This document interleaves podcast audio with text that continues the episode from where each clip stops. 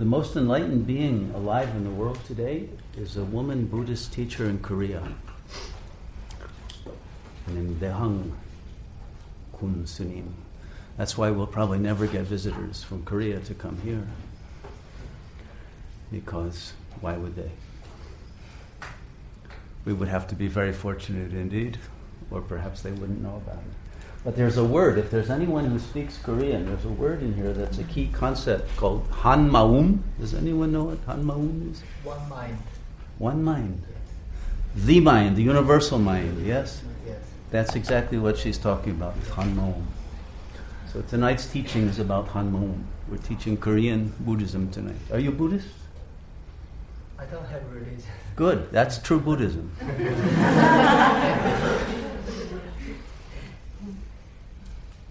It's also true Christianity and true everything else.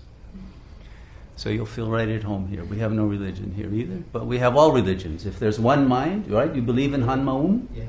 Okay, well, then all religions are one. And so this concept of Hanmaum is central to every uh, true path of spirituality. That our individual minds are a subset of a larger mind, and then a larger and a larger. And ultimately, there is one single intelligence that flows through all of the myriads of life forms, and even what we think of as inanimate objects. They all participate in the same ultimate intelligence.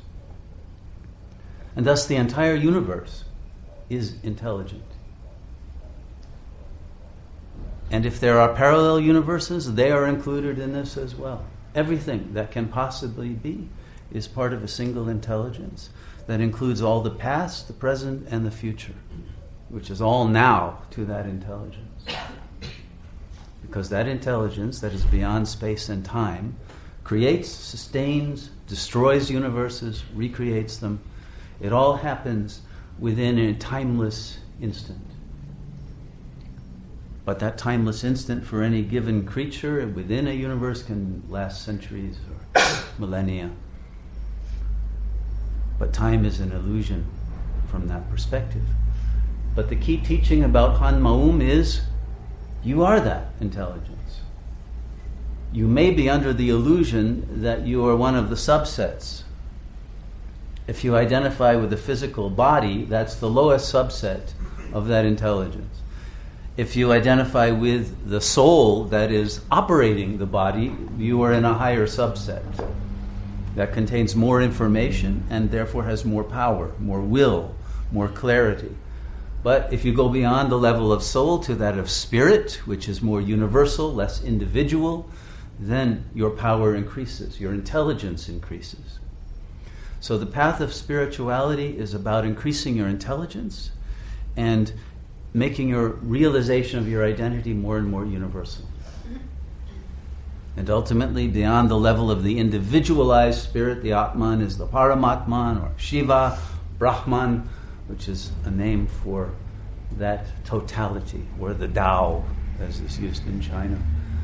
That is the real self.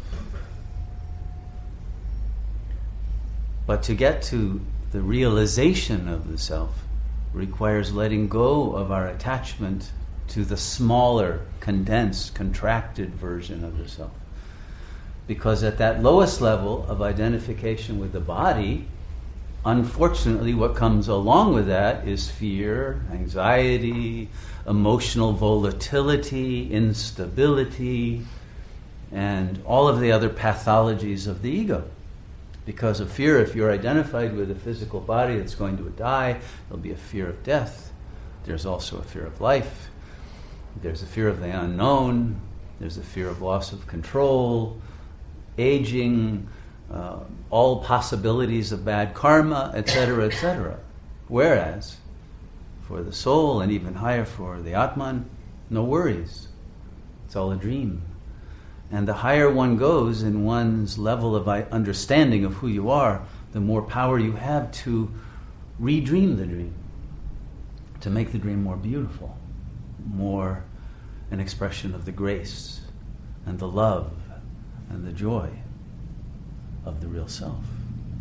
But because more and more people, individuals, have identified not with the Han Maum, but with the little ego, the world has become more of a hell realm. More ruled by greed and anger and attachment and militarism and uh, power plays, agendas of dominance, and all of those karmic backlashes of suffering and despair that the world is now experiencing. But from that intelligence of Han Maum, everything that we think of as a horror that the world is now going through, climate change and wars and instabilities of all kinds, are actually giving birth to our reawakening as that supreme intelligence. Because nothing will awaken the ego except something that shatters its sense that everything is normal and will go on the way it is, and its uh, comfort zone. So the, all of the world's comfort zones are being destroyed to bring us to the point where we have to not take the world for granted anymore, or the ego, but realize anew who we are, why we are here, and what are our real powers to make things better. So we are here to let go of our limitations of the ego.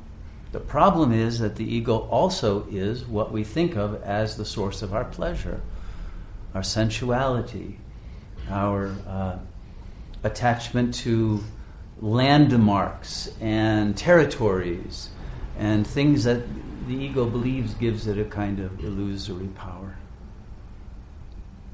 When we're ready to let go of those illusory kinds of power for the real power, we will be free. And the intelligence that we have lost by identifying with the ego will be returned to us, or we will return to it. It's not being hidden from us, but we are hiding from our own intelligence because the ego does not want to know the truth of its own ignorance, because that would mean having to grow up and become responsible and become free of its limitations. It would have to face Sir Sen, as I saw before, the censor in the ego mind that wants to seduce one with a card trick of believing one is impotent and unable to overcome the anxieties of the ego. But once one is free from those illusions of weakness and the the enjoyment of a feeling of self righteous anger. This is one of the worst things people fall into. They believe that they have a right to be furious at someone instead of recognizing the miracle that everything that happens to one brings one closer to God. And we should be thankful and actually beg forgiveness from anyone we are angry at. Because those are our great teachers, and those are the ones who bring us to the portal of enlightenment. And once we have forgiven everyone and ourselves, and ask forgiveness from that source, the portals will all open to the realization of our infinite being, our infinite beauty, our infinite love and joy. And life will become a paradise again. But we have to get rid of our fears, we have to overcome them, we have to not accept them as being based on facts, but recognize that every fear is a delusion, as is every justification for anger, as is every justification and rationalization for attachment or for some sense of egocentricity. There is no good reason to live from the ego because it creates suffering. We know that. But each one of us must figure that out for ourselves. That it's not worth it. And we're losing the opportunity that we have in this short human life to realize our godhood, our Buddha nature. So, this is the opportunity to do it. Because at any moment we do not know when our life will end. Accidents happen, illnesses happen, karma happens. It's important to do it now At the moment you awaken to the realization of this potential, do it now. Don't say, okay, I'll wait, I'll do it next week, I'll do it on my vacation, I'll do it next year when I make some more money. All of those excuses will end up in suffering. The only moment in which you have power to act and change your life is now. And so when you're awakened to that, take the action now. And you can totally transform everything because you are not controlled by the past. The human spirit is not ruled by some cause and effect uh, paradigm in which the conditionings that occurred in the past that caused your personality to be the way it is can control you because you are not the personality.